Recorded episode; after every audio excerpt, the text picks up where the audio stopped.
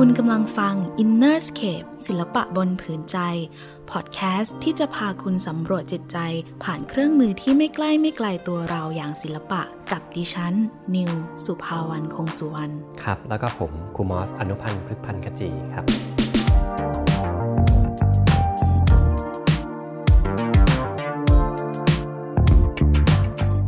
ในตอนที่ผ่านๆมาเราพูดถึงสีรอบตัวเด็ก สีที่มาจากธรรมชาติ สีที่เราระบายสี แต่คุณรู้หรือเปล่าคะว่า ตัวเราก็เป็นอีกสีหนึ่งของเด็กได้เหมือนกัน ครับก็ยิ่งพูดเราก็ไปกันไกลเลยนะครับ แต่ว่าทุกตอนตอนนี้น่าสนใจทีเดียวเราวันนี้เราจะมาพูดถึงสีในความเป็นแต่ละบุคคล และเราเองในฐานะที่เราเป็นผู้ปกครองหรือครู เราก็เป็นสีสันหนึ่ง เราจะอยู่ด้วยกันกับสีเหล่านี้ยังไง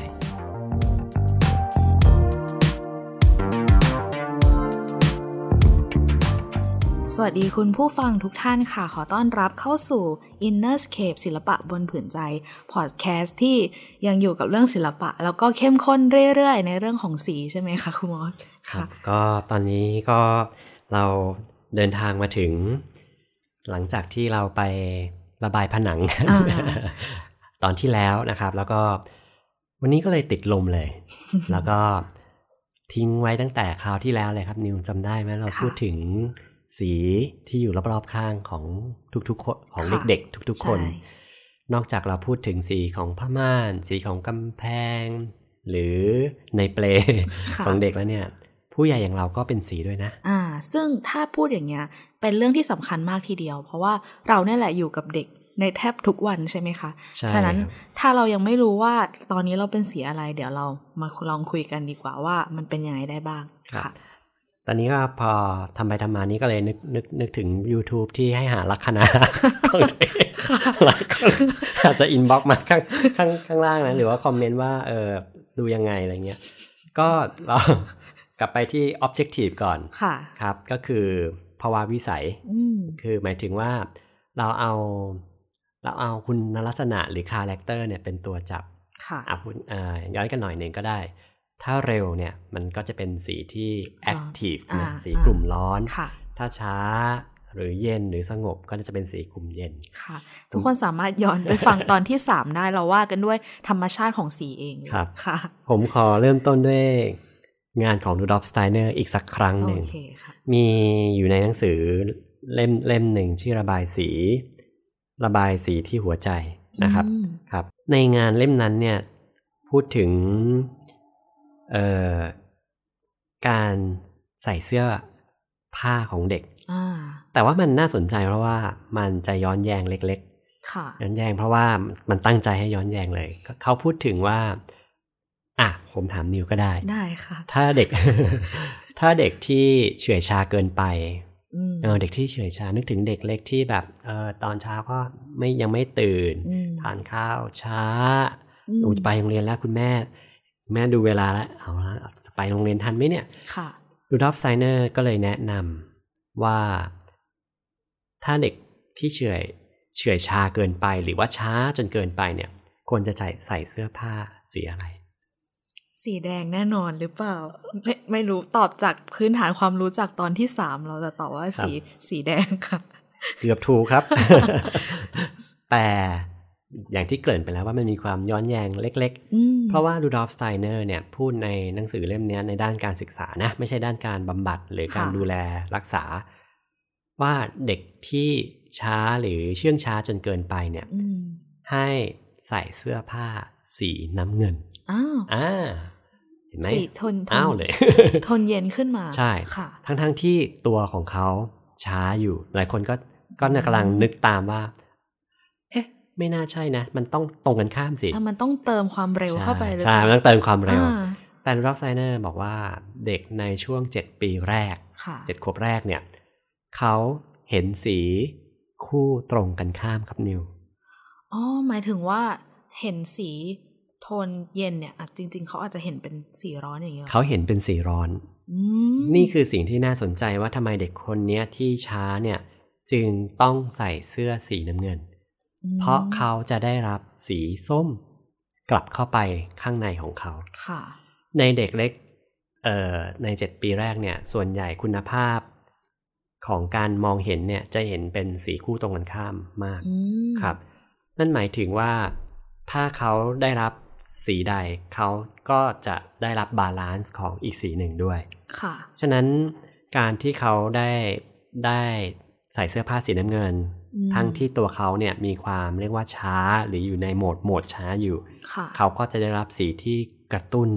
หรือว่าสีส้มเนี่ยที่มันอุ่นขึ้นมันเร็วขึ้นกลับไปอืมถ้าอย่างนั้นขอถามนิวอีกสักคำถามหนึ่งได้ค่ะ แล้วถ้าเด็กที่เร็วมากๆเลยแบบเร็วเลยอะแบบว่าเร่งรีบ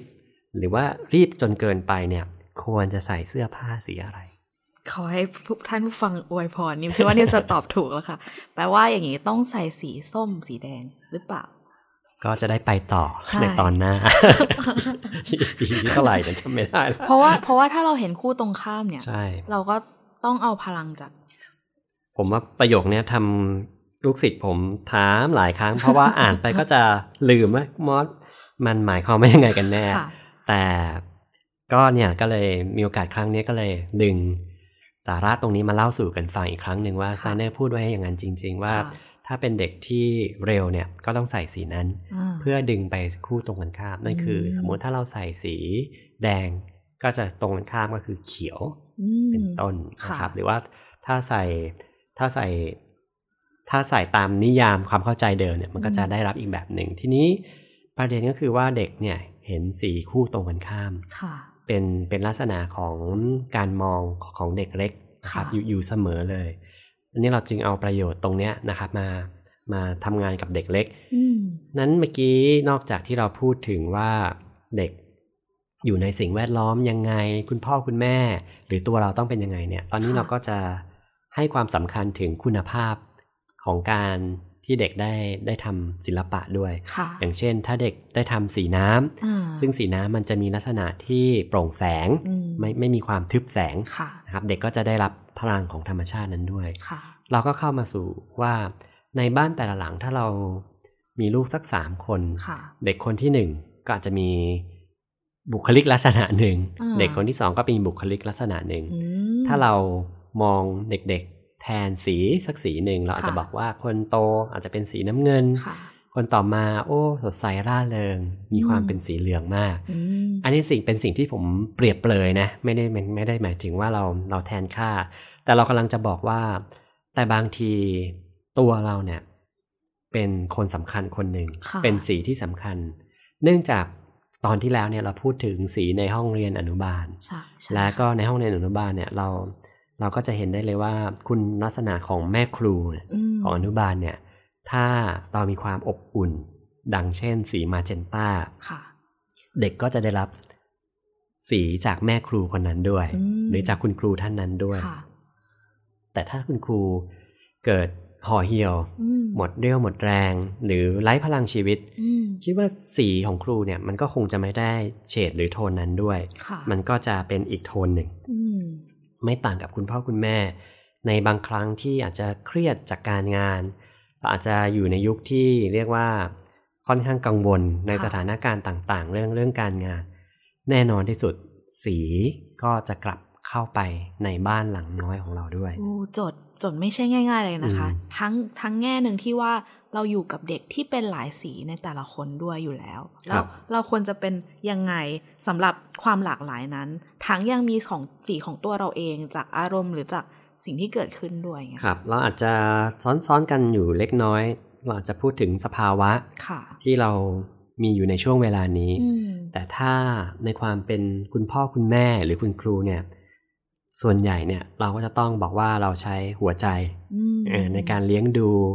เป็นคุณครูนี่ยิ่งใช้พลังที่ยิ่งใหญ่เลยค่ะเพราะฉะนั้นสีของคุณครูเองเนี่ยส่วนใหญ่ก็จะเป็นสีที่อบอุ่นอืมสีของของโทนอุ่นค่ะแต่แน่นอนที่สุดมันก็จะไม่ได้ เรียกว่า aggressive ค่ะหมายถึงมันก็ไม่ใช่ร้อนแรงอืมขนาดนั้นฉะนั้นในในสิ่งที่เรากำลังพูดถึงว่า ตัวเราเองเนี่ยตัวตนของเราอะก็อาจจะมีสีหนึ่งค่ะแต่ว่าในการทำงานเนี่ยถ้าเราห่างไกลจากสีที่อบอุ่นเนี่ยเราก็จะต้องพยายามหมั่น ดึงสิ่งที่เราขาดหายไปอืมหรือว่าสิ่งที่เราต้องเชื่อมโยงกับเด็กๆ ในห้องเรียนค่ะนั่นคือความอบอุ่น ความอบอุ่นเนี่ยเป็นสีที่เด็กๆ ต้องการทุกๆ คนเลยค่ะไม่ว่าจะเป็นคุณพ่อคุณแม่หรือคุณครู ผมย้อนกลับไปนิดนึง ตอนที่แล้วเนี่ยเราพูดถึงเด็กน้อยคนหนึ่งอยู่ในคันของมารดาค่ะแล้วก็ยังจำได้เลยนิวบอกว่าเด็กๆหลายคนเนี่ยชอบใช้สีชมพูอ่าครับ ซึ่งจริงๆแล้ว เมื่อก่อนก็จะไม่ได้ไม่ได้คิดนะ แต่ว่าหลังๆเนี่ยไม่ว่าจะเป็นเด็กผู้ชายหรือผู้หญิงเนี่ย จริงแล้วเขาใช้โทนมาเจนต้านั่นแหละอืมแต่ว่าโดยโดยภาษาเราเนี่ยเราอาจจะไปไปพูดถึงคำว่าชมพูอืมแต่ความอบอุ่นที่ติดตัวมาตั้งแต่เขาอยู่เป็นทารกเนี่ยค่ะเขายังรับสีนี้อยู่ในชีวิตอืมและเขาก็ดึงมาใช้ในช่วงเวลาอนุบาลค่ะเราจะเห็นได้เลยว่าเสื้อผ้าอาภรณ์หรือว่าของใช้ของเด็กอนุบาลเนี่ย มันยังออกพิงพิงๆอยู่อ่แต่ว่า แม้ว่าเข้มหรือน้อยนี่เราคุยอีกทีหนึ่งนะนี่ผมพูดกลางๆ แต่ว่าคคำสำคัญก็คือว่าถ้าเด็กคนนั้นไม่ได้รับเนี่ย เราก็จะเห็นสีของเขาที่ปรากฏออกมาอืมอยู่ในชีวิตของเขาหรือว่าอยู่ค่ะบนกระดาษ เด็กหลายคนเนี่ยที่วาดรูป เช่นวัยสี่ห้าขวบ แล้วใช้สีที่เย็นจัดเนี่ยอืมมันสามารถเชื่อมโยงได้ว่าเขาขาดพลังของความอบอุ่นในบ้าน นั่นก็คือสิ่งที่สำคัญก็คือ ในช่วงเวลาที่คุณแม่ตั้งครรภ์เนี่ยค่ะหรือช่วงวัยเด็กเนี่ยเรามีปัญหาหรืออุปสรรคอะไรเข้ามาแทรกระหว่างนั้นหรือเปล่าอืมแน่นอนที่สุดว่าที่พูดเนี่ยต้องมีแน่ๆ เพราะว่าโดยประสบการณ์เนี่ยเราก็คงจะเห็นปัญหาในในช่วงเวลาเหล่านั้นนะค่ะบางทีมันก็จะมีความกังวลมของพ่อแม่ความไม่พร้อมต่างๆ หรือปัญหาต่างๆที่ที่อยู่รายรอบค่ะ เด็กก็จะได้รับสีนั้นมาอืมฉะนั้นตอนเนี้ยมันเป็นตอนสำคัญที่เราได้เห็นว่าเด็กๆของเราในช่วงใน 7 ปีแรก หรือหลังจากนั้นเนี่ย ถ้าเราไม่ได้เอาสีที่อบอุ่น เข้าไปในช่วงช่วงชีวิตของเขาเนี่ยค่ะเราเองก็จะต้องเร่งเร่งปรับหรือว่าเร่งพัฒนาตัวของเราอืมเพื่อให้มีสิ่งนั้นน่ะกลับเข้าไปสู่ตัวของเด็ก เพราะตอนนี้เรากำลังพูดถึงว่าเด็กได้รับสีจากสิ่งแวดล้อมค่ะนั่นหมายถึงผนังอาจจะเป็นความสำคัญที่รองลงมาค่ะแต่สิ่งสำคัญก็คือคุณครูและพ่อแม่นั้นน่ะในแต่ละวันน่ะได้มีโอกาสเสริมสร้างความอบอุ่นอืมในในชั้นเรียนอืมได้ได้มากน้อยแค่ไหนค่ะหรือบางทีเราอาจจะดุเกินไปอะเออในอาจคจะวามต้อหงมายเย็นขึ้นอย่างนี้ใช่ไหมเราก็จะคต้องเบาลง ถ้าดุเกินไปเราก็พูดถึงสีที่มันเข้มจัดเลยอืมเออเราถ้าเราพูดถึงความดุแล้วเราปรี๊ดออกมาเนี่ยอืมเป็นสีมันก็คงจะแป๊บเลยอะค่ะแล้วก็เข้มแล้วก็สะบัดเร็วอืมๆแต่ถ้าเรารู้เนื้อรู้ตัวเนี่ย เราก็อย่างที่นิวบอกเลยค่ะก็คือเราลดความเข้มลงมา อยู่ในอืมโทนที่ยังยังเปี่ยมด้วยความรักความอบอุ่นอยู่ค่ะพ่อแม่หลายคนอาจจะ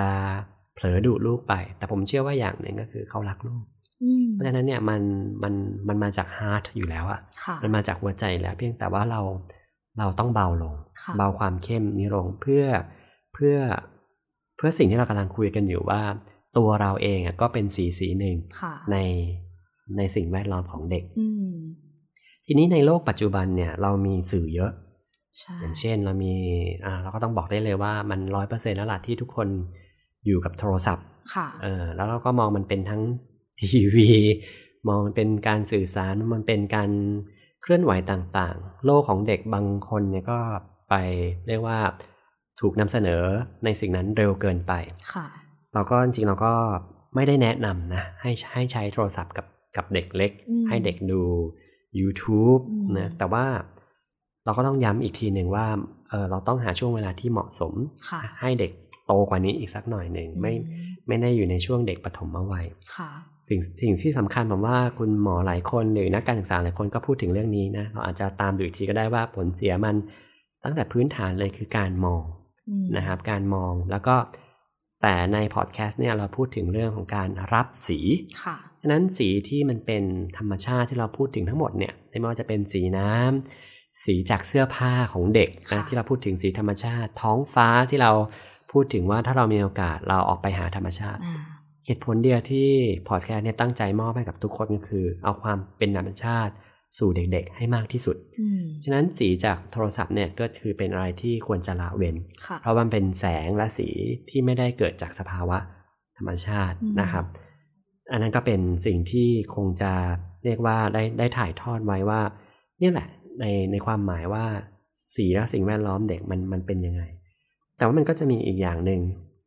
ที่น่าจะเชื่อมโยงได้ในตอนนี้ก็คือว่าค่ะในในยุคสมัยปัจจุบันน่ะอืมกับอดีตเนี่ย เราก็สามารถฟันธงได้เลยว่า เราอยู่ในเมืองที่จ้าขึ้น ใช่ใช่ไหมโดยเฉพาะกับเด็กเนี่ยคจรับริงๆก็มันนิวคิดว่าน่าจะมีความ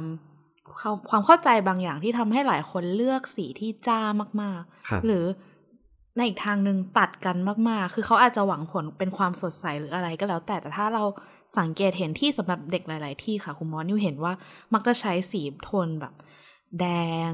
แล้วก็ตัดกันมากๆอะไรเงี้ยมันเป็นอะไรไหมคะคุณหมอคิดยังไงคะผมอาจจะต้องแยกว่าเรามีความรู้อยู่อยู่หลายชุดค่ะแต่ว่าในชุดความรู้ของเราเนี่ย เราไม่ได้ เราทำงานสีในเชิงด้านจิตวิญญาณอืมไม่ได้ไม่ได้มองมันเป็นการตลาดค่ะคำว่าไม่ได้มองเป็นการตลาดหมายถึง เราไม่ได้ใช้สีเข้มจัดจัดๆอืมหรือให้มันฉูดฉาดเนี่ยเพื่อเพื่อดึงดูดค่ะนะมันอาจจะตกอยู่ในโหมดของเล่นนะอืมในปัจจุบัน แต่สิ่งที่เรากำลังพูดตั้งแต่แรกเลยว่า ในคันของมารดา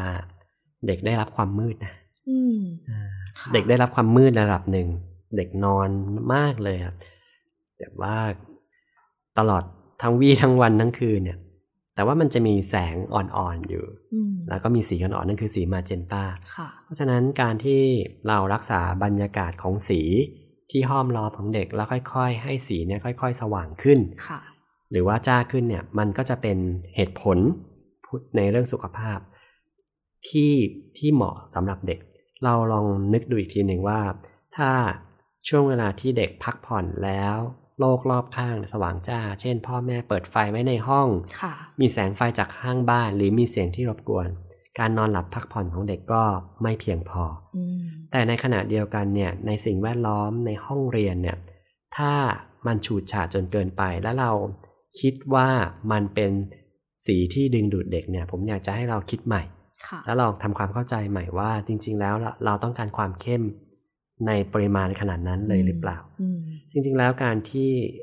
เราไปนั่งทานอาหารค่ะในห้างสรรพสินค้า โดยเฉพาะร้านฟาสต์ฟู้ดทั้งหลายอ่าเราจะเห็นได้เลยว่าหลักการของสีในเชิงการตลาดคือ ถ้าเราอ่านจฉุดฉาดริงๆฉุดฉาดหนึ่งก็คือเรียกเข้าเร็วอ่าสองก็คือเชิญออกเร็วเร็วอืเราไม่ได้ต้องการให้ให้นั่งนานแต่หลายครั้งที่ผมเห็นว่าในในช่วงเวลาปัจจุบันเนี่ย เราเน้นสีฉูดฉาดไปที่ผนังค่ะไปที่โต๊ะที่เด็กนั่งอ่าเขียนหนังสือโต๊ะเก้าอี้อืมใช่พื้นหรือของเล่นของเด็กค่ะโดยที่เรายังไม่ได้ศึกษาอืมให้ถ่องแท้ว่าเด็กจะอยู่ได้นานอย่างไรและมีอืมผลกระทบกับเด็กหรือไม่อืมปกติสีสีที่เข้มเนี่ยจะทำให้เราอึดอัดนะค่ะถ้ามันไม่ได้มีลักษณะโปร่งโปร่งใสเข้มและทึบจะใช่อึดอัดอืมแต่ว่ามันมันอาจจะสร้างความโดดเด่นค่ะในระบบวิธีที่เราเห็นอืมก็อยากจะให้คุณพ่อคุณแม่เนี่ย เอ่อเรียกว่าลองคำนึงในจุดนี้ดูอีกสักครั้งหนึ่งว่า การที่เราพูดมาเป็นองค์รวมแล้วเนี่ยค่ะเราไม่ได้พูดแค่กระดาษวาดรูปนะอืมแต่ตอนนี้เรากำลังพูดถึงว่าถ้าทุกคนเป็นกระดาษวาดรูปอืมนั่นน่ะก็คือสีที่มาบรรจุอยู่ในการระบายของเด็กในค่ะชีวิตประจำวัน จังหวะของของในแต่ละวันมันก็อืมเป็นสีสีหนึ่งถ้าเรา ถ้าเราไม่ได้จัดสรรเวลาให้เป็นเรียกว่าระบบระเบียบหรือมีจังหวะ เราเราก็จะต้องไปเร่งเด็กให้เร็วอืมฉะนั้นผมถึงบอกว่าเออไม่ใช่หมายความว่าเราเราจะบอกมันเป็นความไม่ถูกต้องหรือความผิดพลาดนะ แต่อยากจะชวนกันให้เราลองคำนึง ว่าบางทีเด็กๆของเราบางคน เขาเป็นเด็กที่ช้าค่ะ เป็นเด็กที่ไม่ได้ไม่ได้เร็วมาก เป็นเด็กที่ยังอ้อยอิงอยู่อ่าเราพูดถึงเด็กอนุบาลหลายครั้งเลยว่าเขาเป็นสีมาเจนต้าแล้วแต่เรายังอาจจะยังไม่เคยอธิบายให้ฟังว่ามาเจนต้าจริงๆแล้วเขาไม่ได้เป็นสีที่เร็วเลยค่ะเขาเป็นสีที่ยังยังเรื่อยอ่าๆเอื่อยๆค่ะถ้าเป็นตอนเช้าก็ค่อยๆที่จะสว่างขึ้น ยังลอยฝันอยู่อยู่ เพราะฉะนั้นบางทีผู้ใหญ่ เราอาจจะบางจังหวะอาจจะรีบเกินไปค่ะหรือว่า ใช้ความเป็นคาแรคเตอร์ของเราเนี่ยดึงลักษณะเด็กให้เป็นไปตามเราอืมนั้นถ้าเกิดเราเข้าใจเขาว่าเขาอะยังเป็นเด็กที่อ้อยอิงอยู่ค่ะเป็นเด็กที่เรื่อยๆอยู่ไม่ไม่รีบมากเขาไม่ต้องการรีบมากเขาต้องการผ่อนด้วยนะค่ะเช่นเขาทำกิจกรรมอะไรไป แล้วเราก็อยากให้เขาผ่อนสักหน่อยหนึ่งอืมแล้วค่อยออกไปทำใหม่ฉะนั้นจังหวะของชีวิตประจำวันของเด็ก โดยเฉพาะชีวิตอนุบาลเนี่ย เราจะเห็นได้ว่าอนุบาลหลาย ๆ ที่พูดถึงจังหวะ อืมอย่างเช่น ตอนเช้ารับเด็กกี่โมงค่ะเด็กรวมกันที่สนามแล้วทำอะไรต่อออืมเด็กอาจจะเล่นเล่นเสร็จแล้วอาจจะเช็ดหน้าเช็ดตา แล้วก็กลับเข้ามา พักดื่มนมอืมทานน้ำผลไม้ค่ะแล้วฟังนิทานค่ะมันจะไม่ได้เป็นจังหวะที่เหยียบคันเร่งตลอดค่ะนี่นี่แหละคือสี่สี่หนึ่งเหมือนกันอืมผมว่าตอนนี้เป็นตอนที่เรียกว่าอาจจะรวบรวมอะไรหลายมุมมองอย่างหลาย ๆ อย่าง เพื่อเชื่อมโยงให้เห็นว่า นี่แหละคือสีในความหมายของของสิ่งแวดล้อมต่างนิวฟังแล้วนึกถึงคำคำหนึ่งค่ะคุณมอสไม่ครับรู้ว่าจะใช่หรือไม่ค่ะ แต่ครับว่านึกถึงคำว่าสมดุลๆอ่าอืมครับ คือมันเป็นความค่อยๆอะค่ะ ใช่ครับ แล้วก็จริง ๆ แล้วนิวคิดว่าไม่ใช่เรื่องใหม่สำหรับคุณผู้ฟังที่ฟังอยู่ตอนนี้หรอกค่ะ เราเราเองก็ต้องการความสมดุลในตัวเราเองเหมือนกัน เพียงแต่ว่าพออยู่กับเด็กแล้วเนี่ยเราอาจจะต้องใช้การสังเกตมากขึ้นและดูในสิ่งที่เหมาะกับเขามากขึ้นค่ะ ครับสำหรับคนที่ติดตามพอดแคสต์ของเรามานะครับ ก็ถึงตอนนี้ก็อยากจะประชาสัมพันธ์โครงการดีๆ จากศิลปะด้านใน โดยความสนับสนุนของสสสนะครับ ก็เรียกว่าเราจะพัฒนาผู้ทำงานด้านเด็กพ่อคุณแม่ก็ได้นะครับ ที่สนใจในแนวทางนี้นะครับ ก็สามารถคลิกได้เลยนะครับ ไปที่เพจศิลปะด้านใน แล้วก็ส่งใบสมัครลองอ่านรายละเอียดดูอีกครั้งหนึ่งเป็นโครงการที่ต่อเนื่องแล้วก็ต้องการพัฒนาองค์ความรู้ผ่านศิลปะ นะครับด้านใน โดยที่